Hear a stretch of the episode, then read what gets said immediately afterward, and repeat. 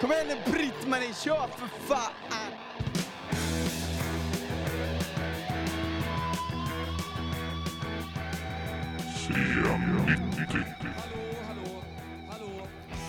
Det här är det 88 avsnittet av Zenity-podden och den första delen om ett av Sveriges bästa rockband genom tiderna. Det bildades 1977 i Stockholmsförorten Rågsved av Tåström, Fjodor och Gurra. Samma år föddes avsnittets gäst som har spelat i band som The International Noise Conspiracy, Against Me, Refused, Alonso och Fas 3, Stilett och Knugen Faller. Förra året dök han upp med det nya bandet Gatuplan och singeln Punkhjärta. I början av 2021 kom fullängdsalbumet Kampen går vidare. De som sitter på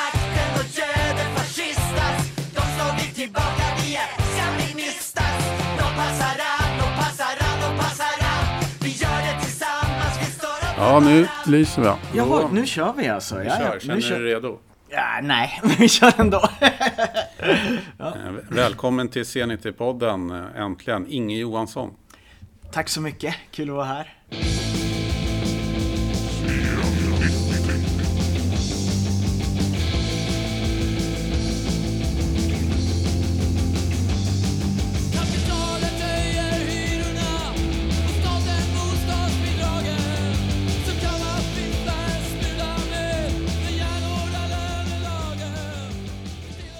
Läget i eh, beachvärmen som vi sa här i Stockholm? Eh, Det tog mig lite med storm, eller med, det tog mig på sängen lite grann. Jag var inte beredd på att det skulle bli sommar så här i början av maj. Men jag är inte den som klagar över det. Ja. Eh, annars då? Det har varit mycket gatuplan för dig? Ja, på senaste har det varit en hel del gatuplan. Gatuplan är mitt soloprojekt kan man säga. Och debutplattan kom nu i februari. Ehm, ja, när vi spelar in det här så är det ju vad tre månader sedan ungefär. Och eh, Kampen går vidare. så heter den, absolut. Eh, och eh, ja, den har väl, eh, den har väl puttrat på. och jag, ja, eftersom det fortfarande inte går att spela live och sådär så har jag gjort andra grejer. Eh, intervjuer och, och fokuserat på den biten. Börjat faktiskt skriva en ny platta har jag gjort också. Och sådär. Men, men eh, ja, precis, det, det har varit fokus nu på, på, på senaste för mig. Kampen går vidare, punk på svenska. Jajamän. Eh, det finns mycket bra låtar på den skivan. Jag blev ju glad bara jag såg titeln med Didi Ramone. Ja, ja, singeln ja. Just det, ja. Ja. Mm, jo, precis. eh, det var det är väl den enda låten på plattan som finns i två versioner. Den är ju mixad, en singelmix och så finns det en albummix sådär. Lite, lite 70-tal eller 80-tal att göra så kanske på något sätt. Men eh, eh ja, det, den, den Did Ramone är ju precis som många andra låtar på plattan laddad med ganska mycket så här referenser till, till andra band och andra artister och så här och sjunga om sjunga om punkare liksom sådär. kan man väl säga. Det gör jag ju på andra ställen också. Så att um, och, och, och Didi var ju bara coolast och Ja. bäst. Ja. Den ultimata rockstjärnan.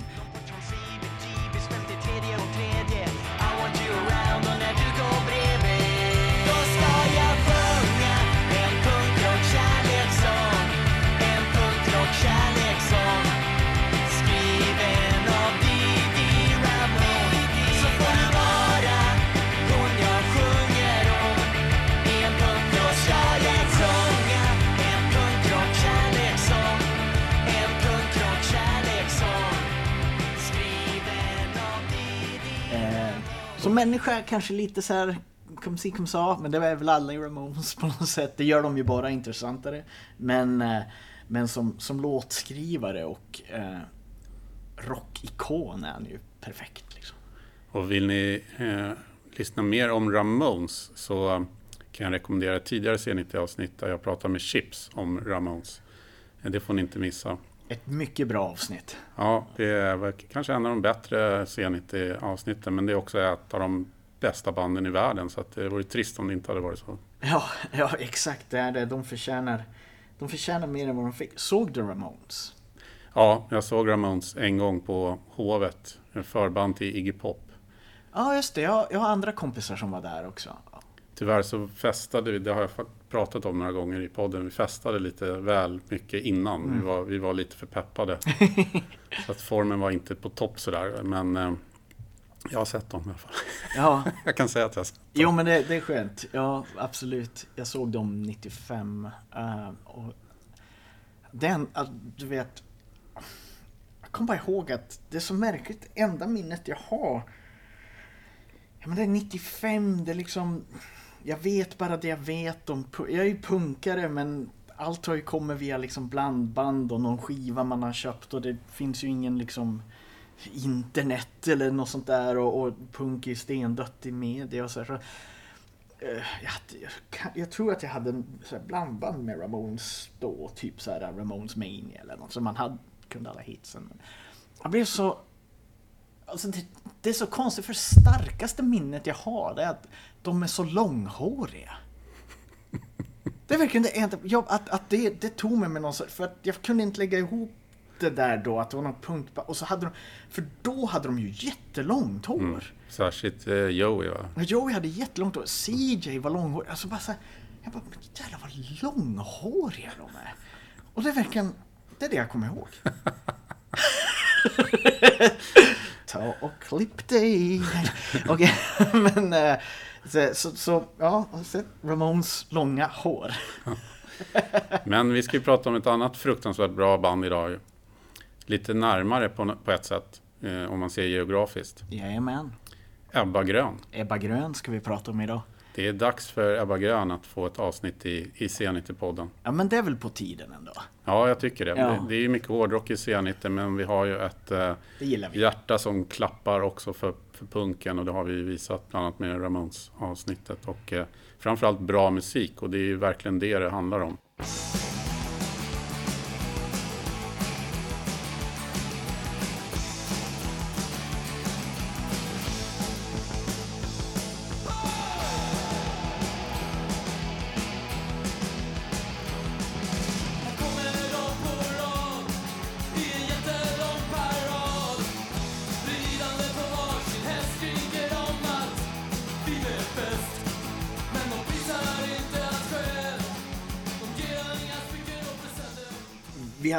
Ganska bra snack om att eh, Ebba Grön har ju verkligen belysts och beskådats och refereras till och är en del av svensk populärkultur på ett sätt som, eh, som inte går att förneka.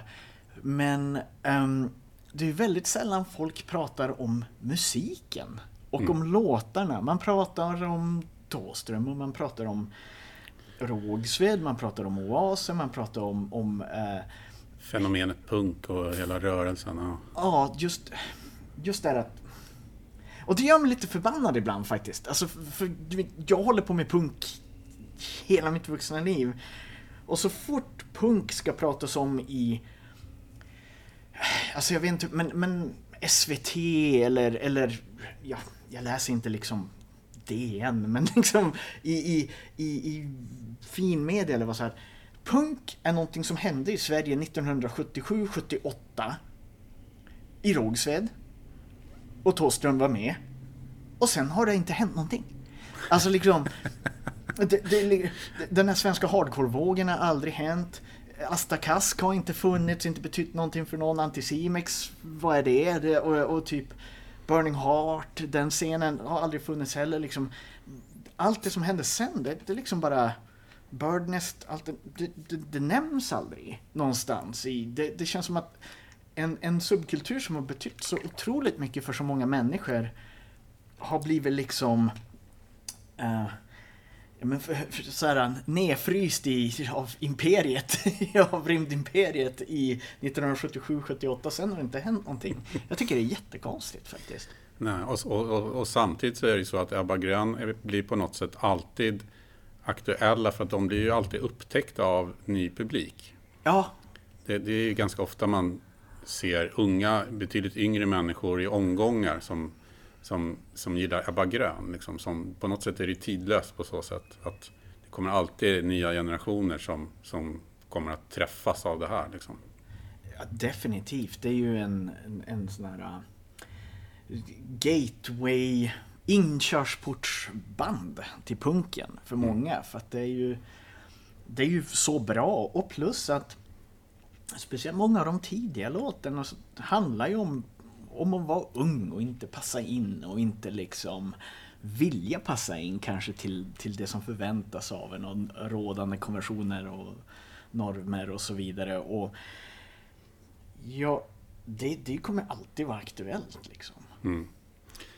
Men eh, om vi ska ta och försöka gå igenom då Ebba Grön utifrån ett mer musikaliskt eh, perspektiv helt enkelt.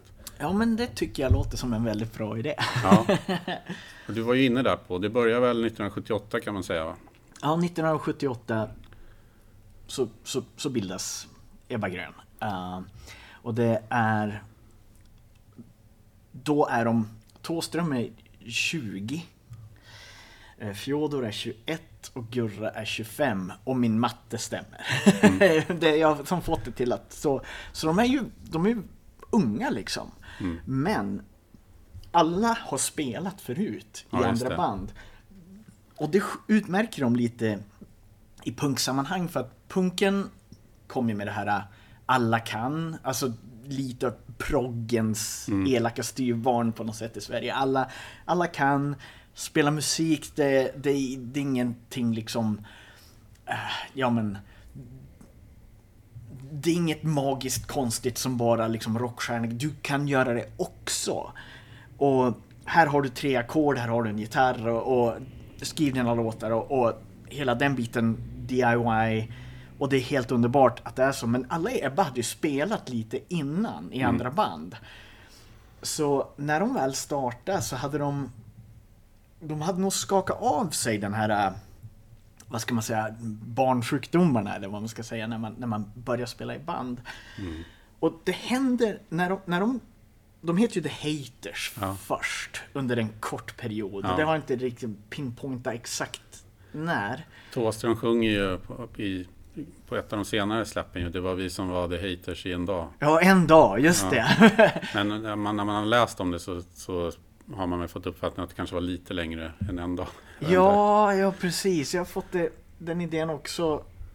Att det är, att de heter det liksom ett tag. Men Det var Och- ett bra namnbyte. Ja, det var ett bra namnbyte. Eh, Och jag har kollat lite här. De referenser jag har, det är ju liksom Ebba Gröns eh, box.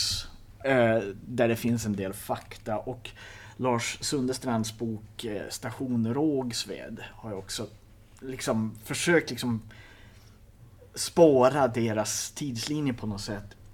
Så först, det händer väldigt snabbt i början. Och det beror ju säkert mycket på att de har spelat förut och dels är de unga och har den här liksom, vi kan inte vänta på att någonting ska hända, vi gör det själv. Så 28 januari 1978, då repar de första gången. 28 januari. Och den 10 mars, då har de sin scendebut på Oasen då, i, ute i Rågsved på Folkets hus där. Nu, nu är det en pizzeria som heter så. och, eh, den, eh, Oasen var ju någon slags musikförening där ute, eller hur? ja, som höll till på Folkets hus. Mm. Eh, men ja, det kallades väl Oasen, alltså för, föreningen hette det. Men lokalen var Folkets hus, om jag fattar rätt liksom. Och den 30 mars 1978, vi snackar två månader efter att de, två månader, två dagar efter att de har repat första gången, då filmas de för SVT Just på Oasen. Alltså två månader. Och jag tänker så här, bara, att vara med på SVT i alltså Sveriges Television slutet av 70-talet, det, det är ju hur stort som helst. Ja.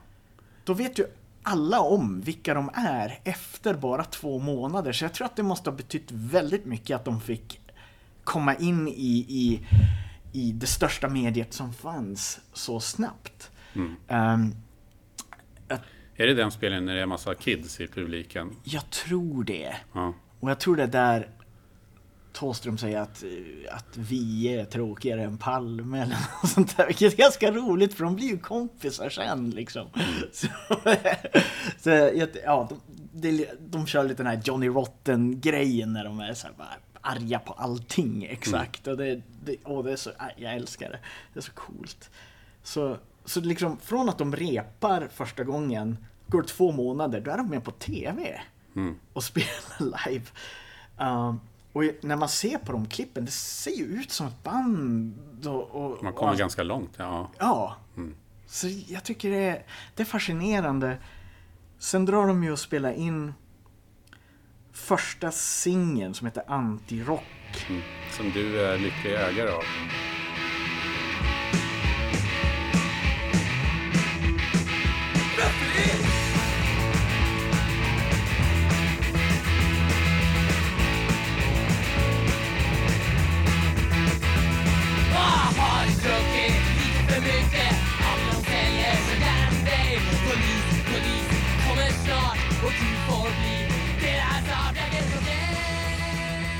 Ja, ett original har jag. eh, med blått omslag. Ni som lyssnar kan inte se det, men det, det ligger här framför oss och tittar på oss. Och vi, vi tittar på den. det, det tittar på oss. De spelade in den i eh, 21 april 78. Så att det går ju väldigt snabbt här i början. Ja.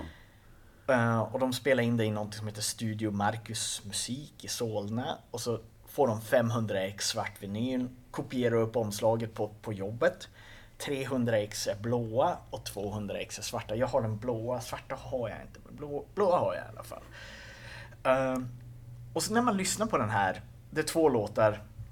Profit och, på A-sidan och Ung och sänkt på B-sidan då. De spelar in det här på tre timmar. Mm. och ja, tre timmar idag i studio, det är liksom, Ställa ena cymbalen. ja men lite, lite sådär. Det beror på vilken trummis det är, men absolut. Tre timmar, ja, men kaffet har kanske komma igång och du vet, någon hårddisk ska stå och Ja, just surra ett tag. Rendera. Ja. Men jag lyssnar på den och så bara... Det är ju inspelat i farten, det hör man ju, men det är ju sjukt hårt. Alltså speciellt, alltså profit. Och bara, man, man hör att de har nött det här ett tag. Ja. Och, och, och liksom jävligt mycket attityd och, och, och liksom jävlar anamma och de har tre timmar på sig. Vi ska bara dokumentera det här. B-sidan, Ung och sänkt, är Fjodors låt och den är också så stenhård och bra. Och så kan man höra så här, om man lyssnar på den, det är ett spelfel i andra refrängen. Alltså man hör att basen gör någon grej där som inte var, liksom- alltså man fattar, det ska inte vara så. Och, eh, och det är för att de bara, tre timmar, nu gör vi vad vi kan. Och det är så häftigt liksom, tycker jag. Att det, att det är så, det är så, det fångar den dagen på något sätt. Det här gör vi idag liksom. Det är inte mer än bara några timmar på en dag. Så, så det, det är sjukt coolt. Och så sen den där singeln, det är ju en av de första punksinglarna som görs i Sverige. Ju- Kriminella gitarrer var ju före och sådär. Men, men det är ju en, en av de absolut viktigaste. Jag tror att den betydde ju mycket för andra band också att visa att det går att göra liksom. Mm. Sen giggar de runt efter det, liksom 78, så här, Stockholm, Göteborg, Flen, åker runt sådär. Um, fram till oktober, då spelar man in andra singeln. 27 oktober till 29 oktober så spelar man in Prorock. Med, med låtarna Tyst för fan och Mona Tumbas Slimklubb på B-sidan. Och jag tycker, när man lyssnar på den så märks det att de har, de har lajvat ganska mycket. De har repat och, och, och eh, det har hänt en hel del, speciellt med, med gitarrspelet. Det är ju mm, lite mer Chuck Berry över det på något sätt. Alltså, Thåström är en underskattad gitarrist och det kommer jag nog återkomma till väldigt mycket i den här podden. Han, han är så bra på att spela gitarr, Ebba Grön. Det är sinnessjukt vilken bra gita- gitarrist han är. Det är svårt att tro ibland att det bara är liksom en gitarr och en bas. Liksom. Ja, det låter ju så fett! Ja. Det låter så sjukt fett. Och, och de släpper fram varandra väldigt mycket i, i spelet eh, och i låtarna sådär. Eh, det är mer det är mer Clash än vad det är Ramones om man tittar på samtida referenser, tycker jag, rent musikaliskt. Men det är trots att det Clash hade två gitarrer, Ebba har en. Men det låter ändå som, mer som The Clash än Ramones som bara har en gitarr. Tycker jag i alla fall. ja, absolut. Ehm, och eh, då, återigen på den här singeln så är Thåström sjunger A-sidan som är Tyst för fan och Fjodor sjunger B-sidan eh, Mona Tu- Tumba Slim Club. Och det glöms ju ofta bort också att i början så är det ganska 50-50 med sången. Alltså, Ja, just det. Ja. De delar på det, men deras röster är ganska lika där i början. Ja, för det är något sånt där som man inte, det var inget som slog en direkt så här, ja nu kommer en annan sångröst, utan om man inte tänker på det så passerar det ju bara på något sätt liksom. Nej, jag, när jag var 14 år och lyssnade på Ebba, eh, och det var ungefär då jag upptäckte dem, så hade jag den liksom intrycket av att det var Thåström som sjöng. Jag, jag tror inte jag fattade att det var två sångare. Det kom, det kom lite senare när man lärde sig liksom bryta ner musik och så här, men det är ju två röster och de låter så bra ihop också sådär. Ehm, sen blir ju Thåström mer liksom central gestalten på något sätt. Ja. Men Fjodor är, är, är som underskattad i, i sammanhanget tycker jag. Ehm, för man måste komma ihåg, det här är bara tre personer ändå. Eh, och Gurra är lite så här, alltså trummisen, han, ja, han, han är nog bandets Tommy Ramone. Tycker jag. Alltså han, han är lite så här limmet, han håller ihop det. Och, och säkert fick vara lite så här, ja, i min fantasi så är liksom Fjodor och Thåström två ganska starka viljor som, som vill massa saker. Och så har man den där lite så här, center, alltså Gurra i mitten på något sätt som får vara någon det, det är så jag föreställer mig att det var, men jag har Ja. ingen aning. Jag var inte där. Nej, men det är det intrycket man på något sätt får ju. Att han är lite så band eh, storebror eller vad man ska säga kanske. Ja, han är ju äldre än, hon är liksom fem år äldre än Mm, mer rutin kanske också. Ja. Och när man är i 20-årsåldern, så här, någon, om man är 20 och så någon som är 25, det är liksom en, Det kan vara jättestor skillnad. det är en jättestor skillnad ändå. Tycker jag. Eller tyckte jag då i alla fall. Sådär. Eh, men ja, på den, den, den singeln, Pro Rock, alltså Tyst för fan. Alltså varje, gång, varje gång jag lyssnar på den, jag, jag blir liksom 14 år igen. Det är helt sjukt. Alltså jag, jag kan förnimma intryck från högstadiet liksom. På något sätt. Och det är ju inget kul alls. men, men, men, men det är, det var, jag tror just typ den låten är något, någonting väldigt identitetsskapande för mig sådär.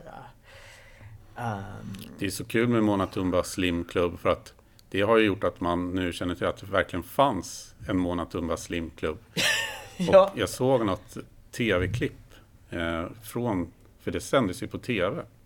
gjorde det det? Ja, Jaha. och det var li- lite påminn om så här Biggest Loser. Alltså det fanns likheter att man anmälde sig, var med och så vägde de sig och så fick de säga hur mycket de hade gått ner tack vare då de här hälsokostråden som man fick av Mona Tumba. Liksom.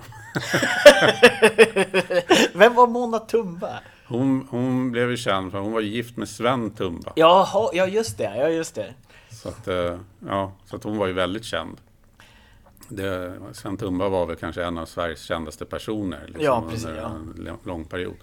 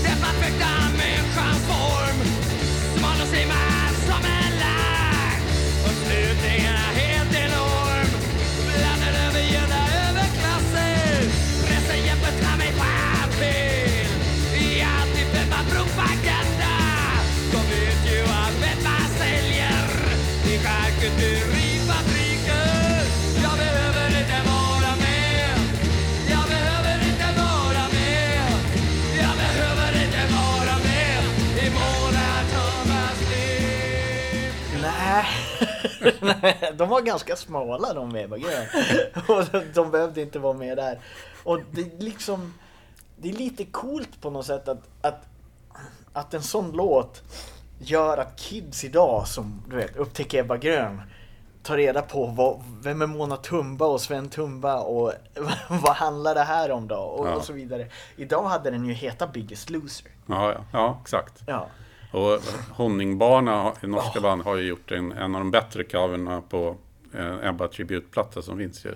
Mm. Och det är ju på den låten.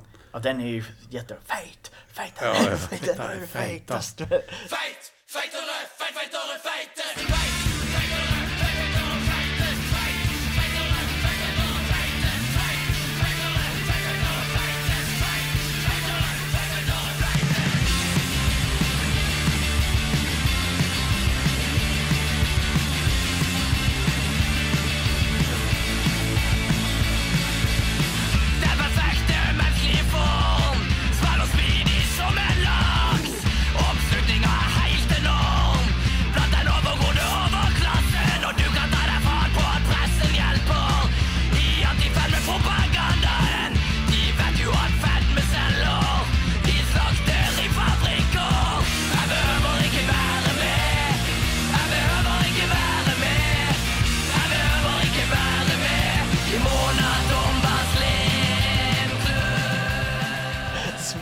Den Det är är, så kul att höra det på norska liksom. Att de kan ju inte ha någon aning om riktigt vad de sjunger om. Men de har en jävla energi liksom. och de är ju, ja, de är ju liksom 80 och 90-talister. Ja, för att, alltså, de är ju väldigt unga.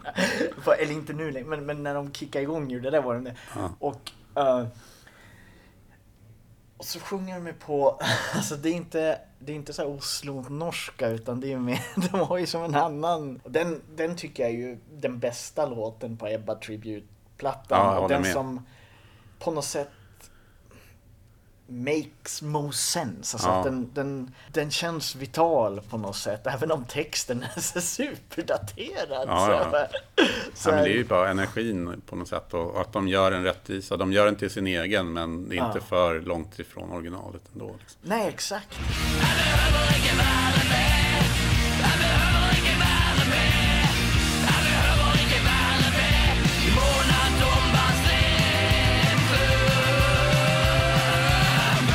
Ja men 1978 då så, ja det är det de gör. De gör 17 gig och två singlar.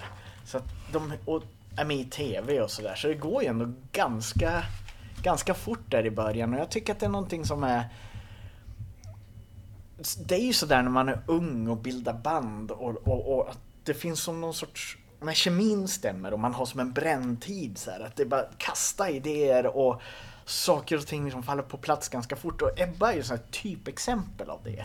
1979, nästa år då, mellan januari och mars så gör de 27 gig på tre månader.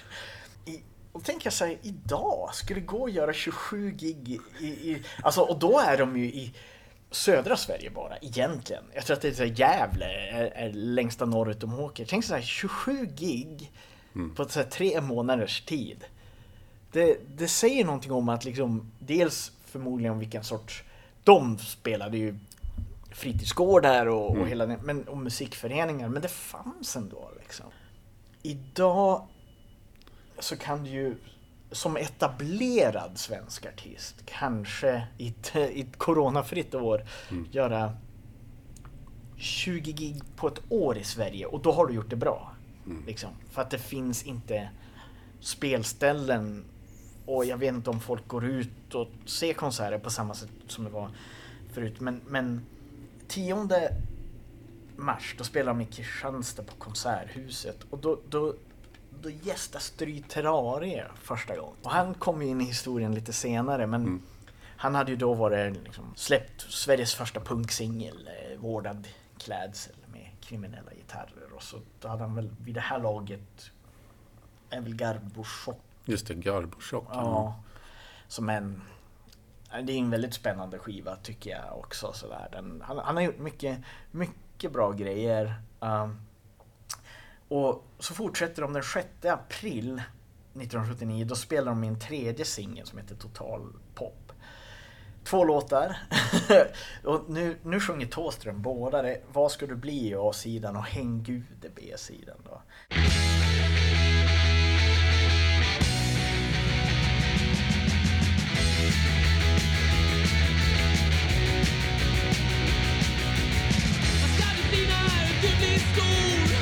Ska bli som far och mor? Ska bli en boss? En försäljare? Eller? Och det här tycker jag, här, här händer det någonting rent musikaliskt. Um, på på A-sidan då, Vad ska du bli? Som är, jag menar, det är ju en av deras anthems.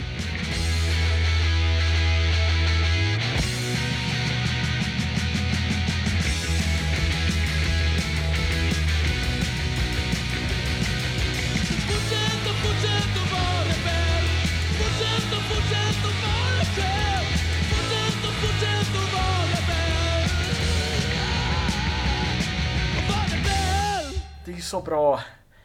Det, det där ekar ju genom historien. Liksom det, det, det, det var ju sant för dem. Det var sant för dig när du gick liksom högstadiet på 80-talet. Det var sant för mig när jag gick högstadiet på början av 90-talet. Eh, och eh, det, det, det är sant nu liksom. Och när jag lyssnar på den här in, jag lyssnade på den igen igår innan vi skulle träffas. Och så blir jag så här. Eh, Okej, här har det verkligen hänt någonting liksom. De, det är första gången de lägger så här Clash-körer på en låt. För att de, på det partiet där, fortsätt och fortsätt och bara, då hör man ju Fjodor bara "Ah", som gör så här Mick Jones körer på det. Så jag tror att Clash låg nog väldigt nära Ebba Grön. Och, och så där har ju Thåström börjat sjunga lite mer som Mick Jagger på något sätt. Man, alltså, vissa sätt har han uttalar på bra bas som satan är det på den tycker jag. Den så här snygga basgångar. Och det här är gitarriffet. Det är så det. jävla mycket tjat hela tiden om att "Ja, spelar du punk, du måste spela downstrokes. Alltså att man bara får spela, för de som inte vet vad det är som lyssnar så att det är att man bara får slå neråt på strängen med plektrumet. Man, man, inte, man får inte spela upp och ner, det, det, det, det, utan det ska vara neråt. För Ramones gjorde så. Alltså spelar man i Ramones så, så ska det vara så. Men den här låten där, allting sitter ju i att man inte spelar downstrokes. Det här har aldrig sagts förut. Jag jag tycker att det är viktigt att vi säger det. Du behöver inte alls spela downstrokes för att det ska vara bra punk. Lyssna på den här låten va. Det är inte så. Jag, jag tror att det har att göra med att att de spelade i band innan punken kom. Att Ebbas medlemmarna hade band innan, innan de bildade Ebba Grön. Att de kommer från en annan musikalisk bakgrund. Helt enkelt. B-sidan, Häng Gud. Och jag kommer ihåg när jag gick i, i mellanstadiet så fick jag reda på att det fanns en låt som hette Häng Gud av ett band som hette Ebba Grön. Och det var ju under den här äh, moralpaniks, äh, alltså hem och skola. Det är svårt för kanske de som är lite yngre än jag och du så att förstå Sverige på 80-talet med moralpaniken kring, kring hårdrock speciellt. Att det var ett så omdebatterat ämne i, i skolan, SVT, media.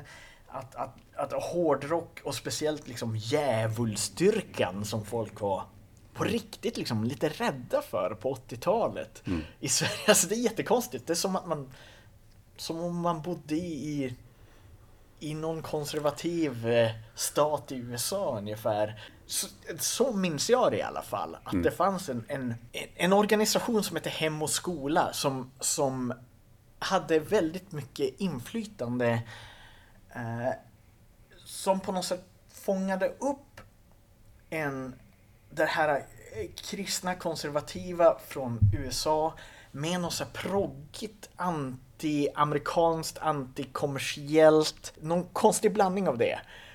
Och hårdrock var ju liksom det farligaste som fanns. Och, jag, och, och det liksom Kiss och W.A.S.P. och hela den grejen, Iron Maiden, att det skulle få ungdomar att liksom begå självmord eller mörda varandra och supa och knarka och allt möjligt. Det- Och, och eh, det, det var extremt kontroversiellt. Och jag kommer ihåg, alltså det fanns ju när jag var barn och lyssnade, jag var ju hårdrockare liksom före jag var tio år. Det fanns ju ingenting som gjorde mig så glad som den här musiken. Alltså, det, det fyllde ju mig med positiva känslor. Det fanns ju ingenting negativt i det, det fyllde mig med positiva känslor. Men var ändå, jag fick veta att det var fel. Och jag kunde aldrig koppla det där, för att det kändes inte som någonting destruktivt. Men jag visste då, liksom, alltså jag visste att det fanns här bara, du vet, ja men så, som, jag hade väl sett, sett någon bild på Venom eller någonting när de höll i dödskallar. Jag visste att Ja. det fanns band som, som höll på med så djävulsgrejer. Då hade någon berättat för mig att det fanns ett band som hette Ebba Grön. Alltså jag tyckte det var jätte... alltså, jag hade aldrig hört dem. Och att de hade en låt som hette Häng Gud. Och jag, jag tror att det kan ha varit någon lärare som berättade det för mig. Typ någon sån här kristen musiklärare jag hade eller någonting. Och till och med jag, som var, som i per 80-talsdefinition var djävulsdyrkare. Nio år Mm. Ja, gammal. det. Du lyssnade ju på Iron Maiden. Ja, exakt. Blev lite så här, men har någon skrivit en låt som heter Häng Gud? Alltså får man göra det? Och, och, och vad, vad sa deras föräldrar? Och, och hur, vem, alltså, det Vad var blev så, följderna? ja, det var så ofattbart att man kunde skriva en låt som heter Häng Gud. Alltså, det, för mig var det helt bara, alltså, jag var uppåt väggen. För jag fattade liksom att, ja, det, då hade man gått ett steg till på något sätt. Det, och det är ju en, eh, låten är ju sådär, men Ja, det är väl ingen av deras bästa låtar, liksom låtmässigt, musikaliskt. Nej, det är ett jävla ös i slutet. När de kör liksom Häng Gud, den här refrängen. Och så är det gitarrsolo över det och så bara Thåström Hängarna! det, det, det är Det coolt. får han får till det på slutet. Där. Och Det finns ju en alternativ version av Häng som är mer kort i Ebba the Movie.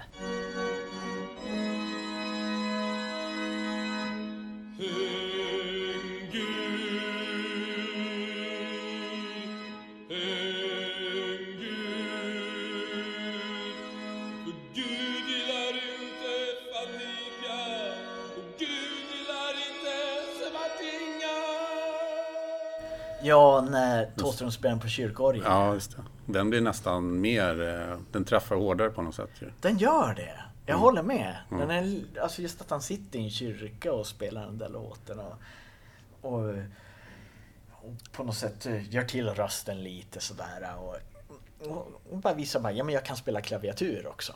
Du vet, de kunde ju spela. Det är någonting med det också som folk glömmer bort. Eh, men det är ju Uh, det är ju det är en ganska ganska hård låt, men inte en, en av de bästa. Men ändå, de, och det här är ju första singeln där Thåström sjunger båda låtarna. Och så åker de ut på turné igen med den här plattan. Och den första juli 1979 så spelar de på Roskildefestivalen faktiskt. Uh, vilket är, jag vet inte hur stor den var i slutet av 70-talet. Nej. Jag kan tänka mig att den borde ha varit ganska stor. Den Ja. har funnits länge. Ja, Så det, är det är starkt. De har inte ens släppt ett album. Liksom. nej, de har inte ens släppt ett album. Men de får spela klockan 11 på förmiddagen. Det är tidigt. alltså det, det känns ju som att det är då de, då de öppnar upp liksom, Ja. området. Och börjar rensa från kvällen innan. Liksom. Ja, är någon på Roskilde ens vaken klockan 11? Jag vet inte, har, har, jag, alltså jag har besökt Roskilde en gång, var 98. Och så har jag spelat där två gånger eh, efter det då. Och, och eh, det känns som klockan 11 på. Är det, är det någon, någon som ens är igång? Och, ja, jag vet inte, men de spelar alla fall klockan 11.00 den första juli spelar de på, på Roskilde. Och så sen i september, oktober så spelar de in första plattan, We're Only In It For The Drugs. Thank you.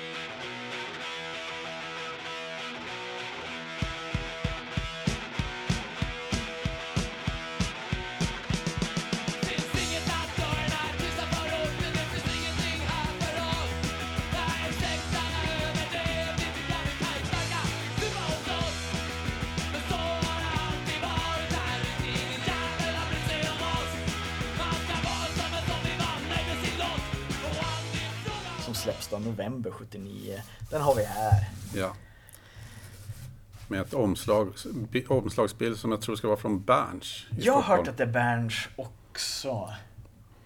Och de sitter i liksom kostymer, så här 70-talskostymer med så extremt breda slag på kavajerna och dricker öl och röker. De dricker öl i såna här 70-tals ölglas. Ja, verkligen tidstypiska sejdlar. Ja, sejdlar så heter Prips, de ja. Prips blå-logga är det inte det? Ja, precis.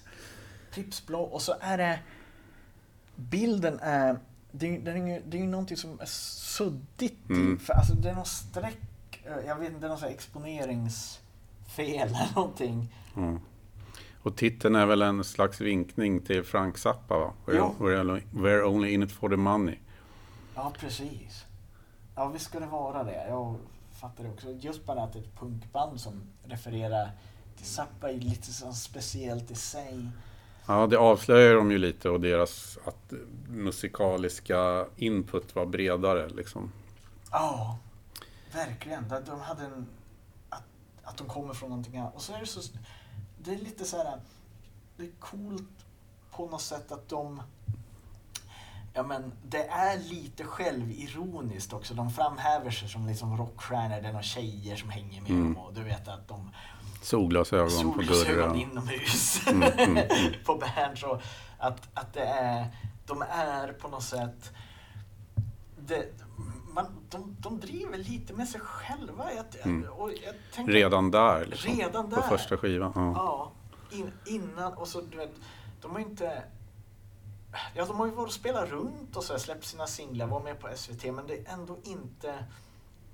De har inte blivit så stora som de kom, sen kommer att bli.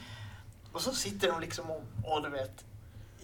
Ja, men, Fånar sig, ja. Fånar sig helt enkelt. Och jag tycker att det är, som, det är lite befriande på något sätt eftersom det är så mycket det är så mycket allvar i musiken så ramar de in det på det här sättet. Det tycker jag är ganska skönt. Mm. Liksom, att, att de har, har kul och så bara We're only in it for the drugs. För jag kan tänka mig så här 70-talets Sverige. Alltså det, vad, vad ska folk ha tyckt?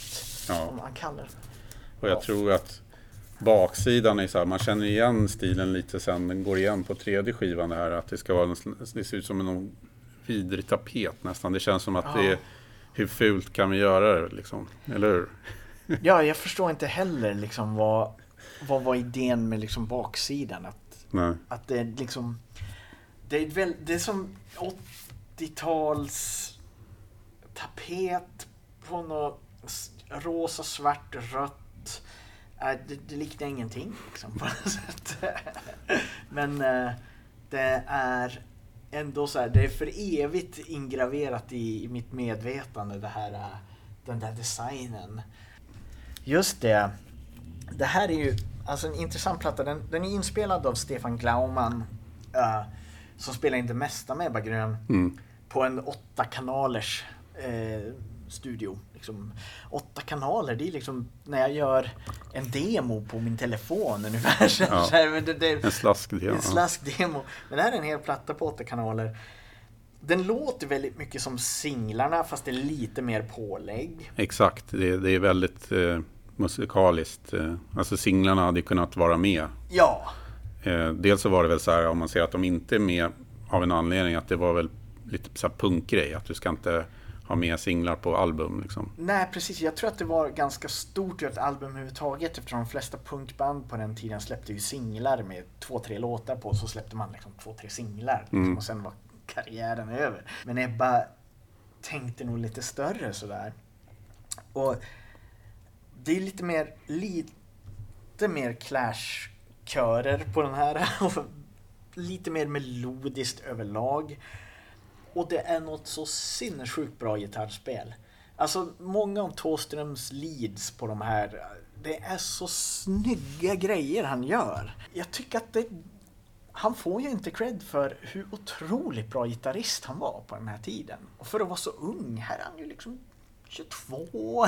Ja. Den spelar så vansinnigt bra. Jag tror att det kan vara också för att han var ju så pass eh, karismatisk sångare. Så Mm. det tog liksom över lite.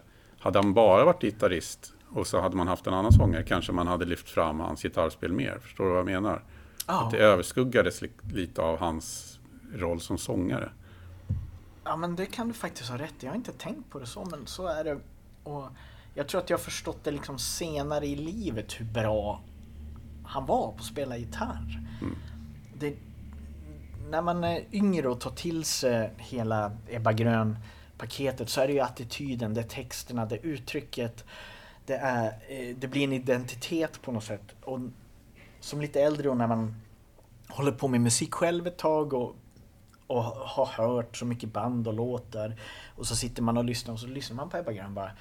Och speciellt han- han är så otroligt duktig gitarrist. Och det är bara en gitarr.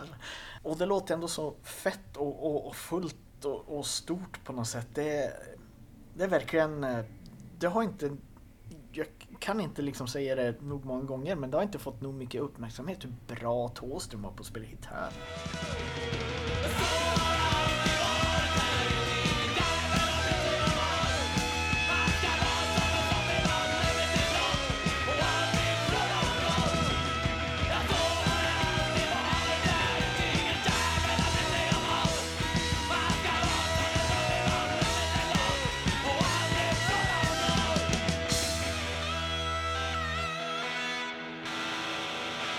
Titellåten är ju klassiker. Som handlar om liksom... Ett jädra riff alltså. Ja. Återigen downstrokes-myten. Jag tror inte man kan spela sådär bara spela downstrokes. Eh, och sen har du ju...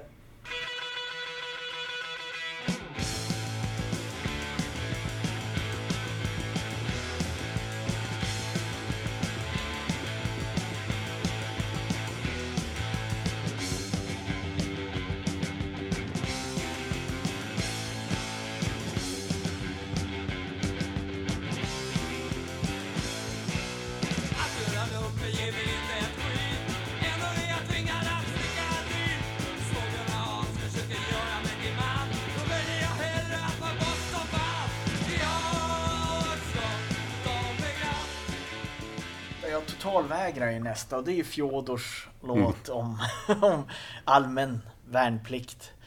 Och det, jag tror att det var ju sista låten jag lyssnade på innan jag drog på mönstring. Jag var där två dagar. Och sen så sa jag åt dem att jag inte hade tänkt göra värnplikten. Och det var ju på den, nu, idag, jag, jag tror inte, det finns, vi har ju inte Nej. allmän värnplikt på det sättet. Men då var det ju så, du kommer ihåg det, när man var 18 då fick man en kallelse att man skulle inställa sig hos det militära liksom på något sätt. Och där jag kommer ifrån, Kågedalen utanför Skellefteå. en- Du vet, jag växte upp i en by på 500 pers. Och väldigt, vad ska man säga, arbetarklass och kyrkligt och sådär. Så att de som inte gjorde värnplikten var ju antingen homosexuella eller sängvätare eller eh, alltså att man var så pass kristen att man absolut inte kunde tänka sig att och, och, och skjuta någon. Och, eller så det här politiska fanns liksom inte att, att det fanns ett, ett, ett, en analys av att, att, att man inte ville ställa upp på idén med totalförsvar och så vidare. Som, eh, eller militarismen. Och jag, jag hade bestämt mig för att totalvägra att göra värnplikten och då skulle man ju få tre månaders fängelse istället. Och jag, du vet, skulle gå ut gymnasiet så jag satt där med någon sorts kalkyl. Får se nu, tre månaders fängelse eller tio månader och ligga i skogen med någon kulspruta och något befäl som står och skriker åt en och du vet. Det- Jag tar nog kåken. Alltså det var min, det var min logik då. Alltså, man kunde inte konsekvenstänka på samma sätt. Så här, Att man skulle ha så här, ett straffregister, ett brottsregister sen. Alltså, Ja men tre månader och så tänkte jag, ja men så här, det är öppen anstalt, du vet. Det är typ att möblerat av Ikea och så man måste vara där klockan nio för då låser de. Men, Ja, ja. men jag, jag åkte och mönstrade i alla fall och andra dagen då, då gav jag mig till känna att jag bara Nej, jag totalvägrar. Jag kommer inte inställa mig. Jag kommer inte att göra min eh, eh värnplikt. Och det var någon befäl Johansson! så jag skrek och bara, Ja, du är medveten om att det här kommer att få rättsliga konsekvenser? Jag bara, jo, jag är beredd att ta mitt straff för det jag tror på. Du vet, man var ung och idealistisk där. Jag, bara, jag, jag, ska, jag ska totalvägra här liksom. Jag kommer inte att göra, jag kommer inte att göra lumpen. Och så... Uh, ble, alltså jag, jag väntade ju på att få någon form av rättslig påföljd på det där. Men de hörde aldrig av sig. Alltså, jag vet, alltså det, det kanske är preskriberat nu. Det Alltså, borde det vara. Ja, jag, jag tror att jag bara kom undan på något sätt. Så att det varit märkligt om de hörde av sig nu och bara, Ja. ska du göra lumpen? Så här, Uppställning. Ja, exakt. Men den låten har, den, den, den har betytt mycket för mig på det sättet. Det blev liksom ett soundtrack till din mönstring. Det, det ringde i huvudet hela tiden. Jajamän, Riffet, ja. jajamän. Ja, jag bara, du bara, att göra lumpen ger mig inte ett skit. Och eh, den, nej, den, den, den låten har verkligen på något sätt eh, tidskapslats på de där två dagarna när jag var i Östersund och mönstrade liksom. Eh,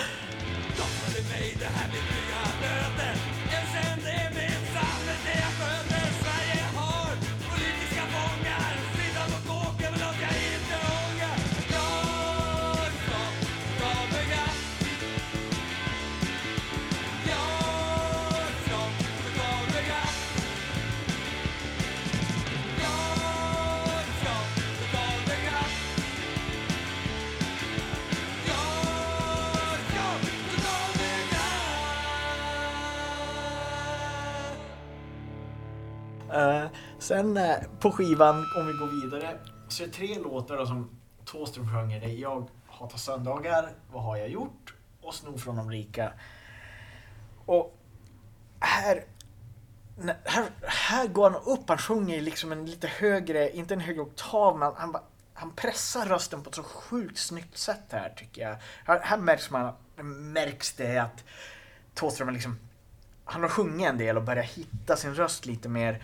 Och på ehm, Vad har jag gjort? Så är det så sjukt snygga stämmer på det här Det räcker att se dina ögon där, där Just de sjunger ja. det.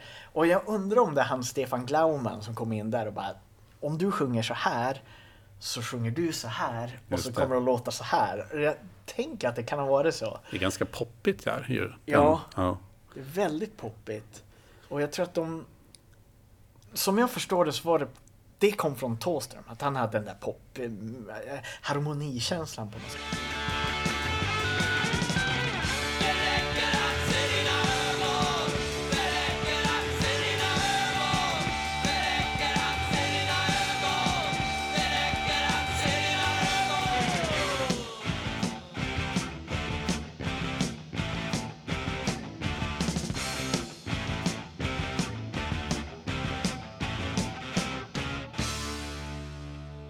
Överlag hela skivan så sjunger de ju om saker och ting som är väldigt nära i deras vardag, kan man säga. Det är väldigt mycket var... Jag skulle inte säga social realism, för då tänker man ju på så här, som Sovjet, typ. Det är ju som absolut inget sånt, utan mer...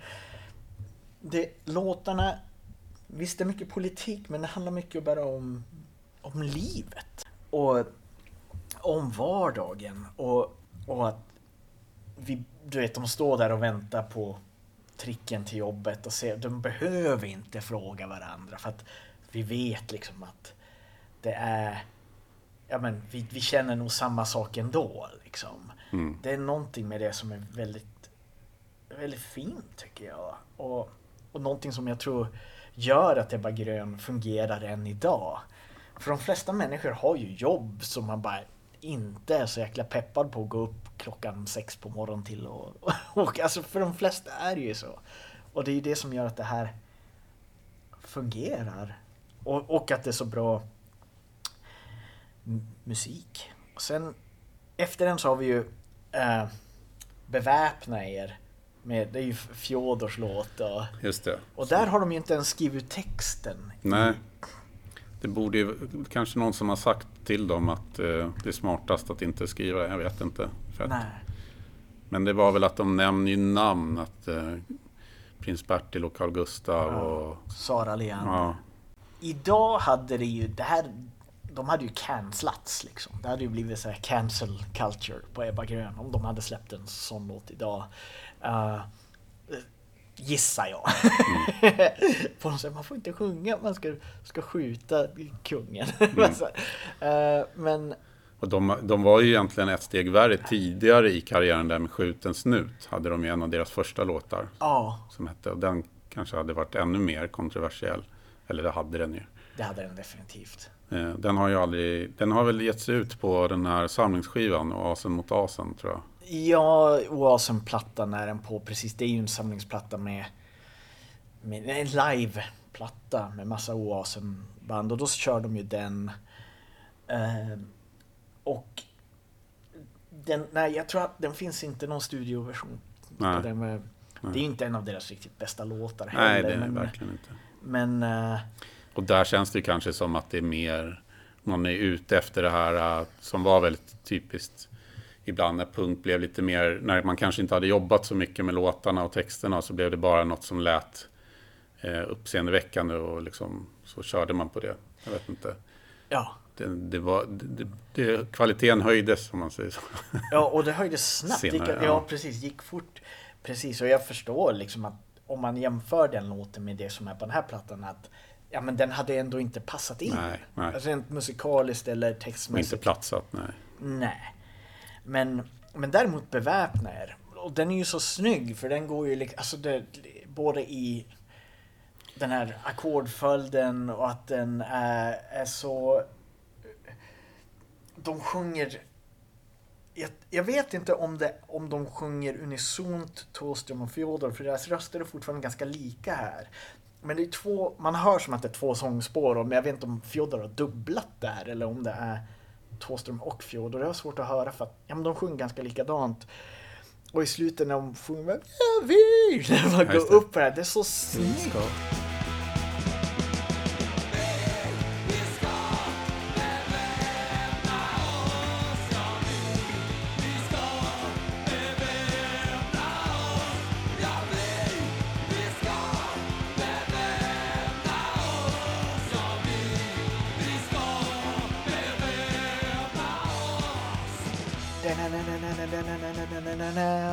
Så här äh, ETF eller vad det är de spelar där.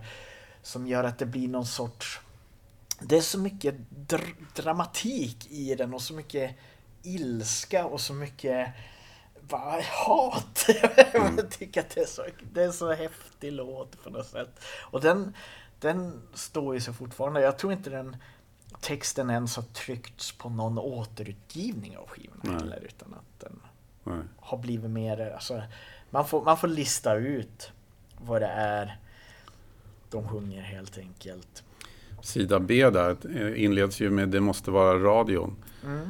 Och det är ju rätt kul för den passar ju ännu bättre senare i tiden med tanke på att när den här skivan släppts så var det ju fortfarande monopol. Då fanns inte reklamradiostationerna. Nej, Men ändå hade man det här eh, inställningen till radion att det var någonting med bara skval liksom och det gav ingenting.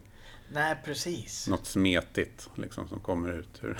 Alltså, om ni bara visste vad som skulle hända sen. nej, det verkligen. Jag tror att då var väl radion så otroligt styrd också. Nu är den ju styrd fast av, Ja. av kapitalet och då Ja. var den styrd av staten. Det fanns tre radiokanaler och närradio liksom. Det var det. Det var väl det som fanns. Jag tänkte på början på den, på det här uh, la, la, la, da, da, da, da. Alltså det, det är ju en otroligt så här poppig grej. Och jag tänkte, ja men det här måste ju vara liksom Do you remember rock'n'roll radio med Ramones? De hört. Men den kommer året efteråt. Så att jag blir så här, jaha, alltså du vet, de, jag, jag, för jag fick den referensen när jag, när jag lyssnade igen på den här låten. Är det, är det den de har? Men nej, det, den kom faktiskt året eh, efter den här plattan. Så att det här var, det var deras grej. Men, men jag gjorde den kopplingen på något konstigt sätt. Och där har du återigen mycket clash i det här. Typiskt Clash-riff. Och, eh, och sen kommer på versen är det så gitarr, det är plock på gitarren. Fast det är ganska distat men det, men det är ändå så här plock på det, det är snyggt. Um, sen har vi liksom Folkbits, även en låt som inte liksom har, jag, jag tycker den är jättebra men den, den är inte en av deras klassiker. Det finns en eh, rolig cover på den. Eller, det är ju Gurra och Nike. Ja, precis.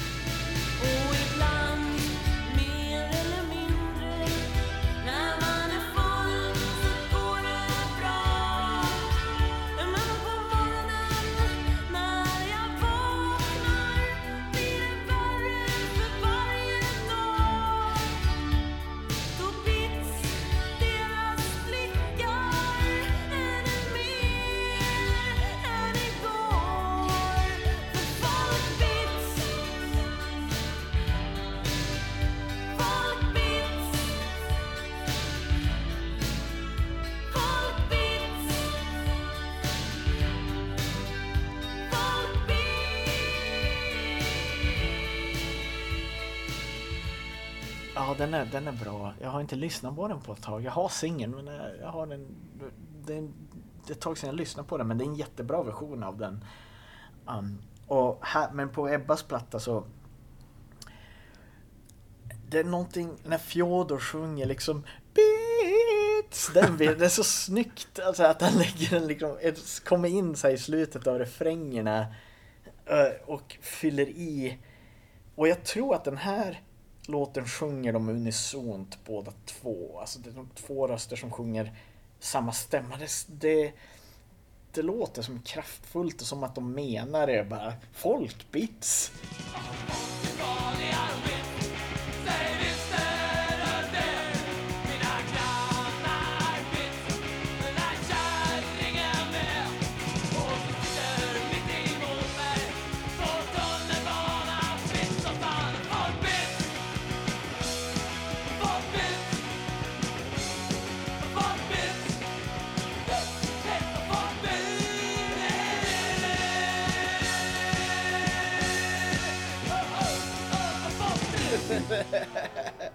När jag är full så går det bra. Ja, herregud. Sen är det ju en cover på en Dag Vag-låt som heter Flyger. Och sen Sweden Sweden tycker jag är en fantastisk låt. Den där äh, Sverige, Sverige, fosterland. Och det är ju också en sån här låt som jag kommer ihåg när jag hörde när jag var tonåring. Att han sjunger om att de snor på varuhus. Just det. Och Ja. jag bara tänkte, vad är det här för, för busar liksom? Håller de på med sånt? Liksom bara, har de snattat? Har, har, har medlemmarna i Ebba Grön snattat på varuhus? det är så svårt att liksom... Bara, och så säger de det i texterna bara. Kan de, åker de inte fast då? Den där logiken man hade som tonåring. Bara, de säger ju att de har, de sjunger att de Ja, har snattat. Bara, kan Blir de väl hämtade? jag blir de inte hämtade av polisen? ja, det säger kanske mer om hur jag förstod världen än, än hur den faktiskt var på riktigt. Men det är ändå någonting med det som jag kommer ihåg etsa sig fast när jag, när- jag var ung och hörde det här. Och det blir liksom... eh, är det sista? Sen kommer... Pervers politiker. Sen, Det är ju en riktig hitrefräng ju. Ja, det, det är ju en av deras... Otroligt så här allskrålsvänlig Ja. liksom.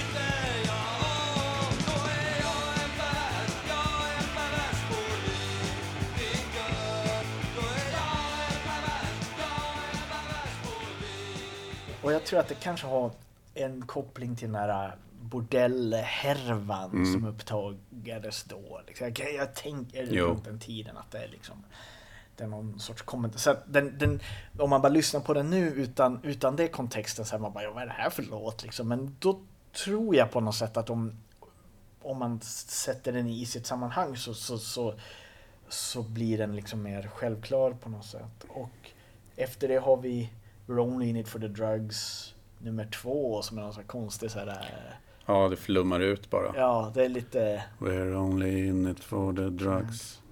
flumma lite på den och gör sin... eh, Ja, det, det är nästan som ett jam Mm. på något sätt.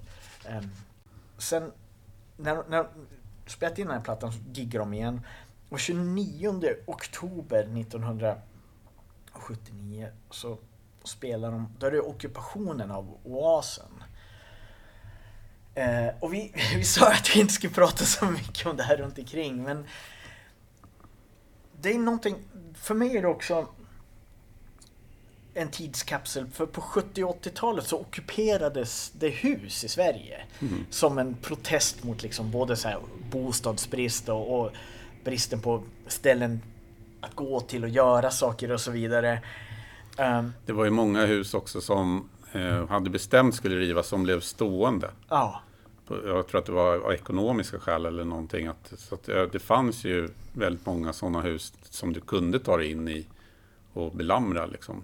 Har jag fått uppfattningen. Ja, men jag har förstått att det var så också att det var att de här tomma husen kunde, man kunde, de som ägde de husen kunde skriva av det på skatten. Eller något Ja, sånt där. Att det det. fanns något sånt där, alltså som en förlust. Göra avdrag för det. Eh, och ungdomar på 70 och 80-talet, liksom radikala ungdomar, ockuperade hus. Det finns ju inte idag i, i Sverige. Även om det skulle behövas med den bostadspolitik som finns nu eh, och den bostadssituation som råder nu så tycker jag att folk borde ju ockupera lite mer. Men då ockuperar de oaserna, så jag antar att det är Folkets hus. Och jag tror inte att det hade med bostadsbrist att göra utan att de... Det fanns... Det var så viktigt för dem att ha ett ställe att vara på och spela musik. För att det fanns inte så mycket annat för de här människorna att, att göra. Liksom, fotboll kanske, jag vet inte vad. vad men förutom det så var det ju väldigt de, man pratar ju om Rågsved som Drogsved, att det såldes lika mycket knark i Rågsved på en dag som det gjorde på Plattan inne i centrala Stockholm. Och man ska komma ihåg att liksom runt den här tiden så kommer ju heroinet till Sverige. Alltså, föll man utanför och kom in i knarksvängen så var det ganska stor risk att man dog. Som ung liksom. Och därför, det sätter ju som nytt ljus på det här med att, att det var så viktigt för dem att ha någonting som höll dem från det destruktiva som bara fanns runt hörnet. Musiken var någonting som, som eh, Kreativt, ja. kreativt som, som man kunde hålla på med och som höll ungdomar från ungdomar som inte kunde spela fotboll ifrån liksom, eh, gatan. Så det, det var nog väldigt, väldigt viktigt att eh, just i, i kontext till musiken också. Men det, det året, 79, då gör de 61 spelningar, en singel och en LP. Bra jobbat. Ja, det är bra jobbat. Fråga mig inte hur jag mår När jag väntar på tricken till jobbet Jag behöver ju inte fråga dig för jag vet Jag vet så väl Det räcker att se dina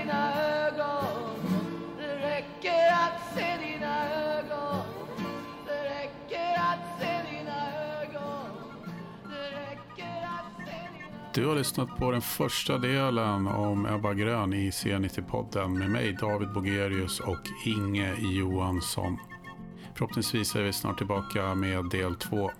Ha det bra så länge.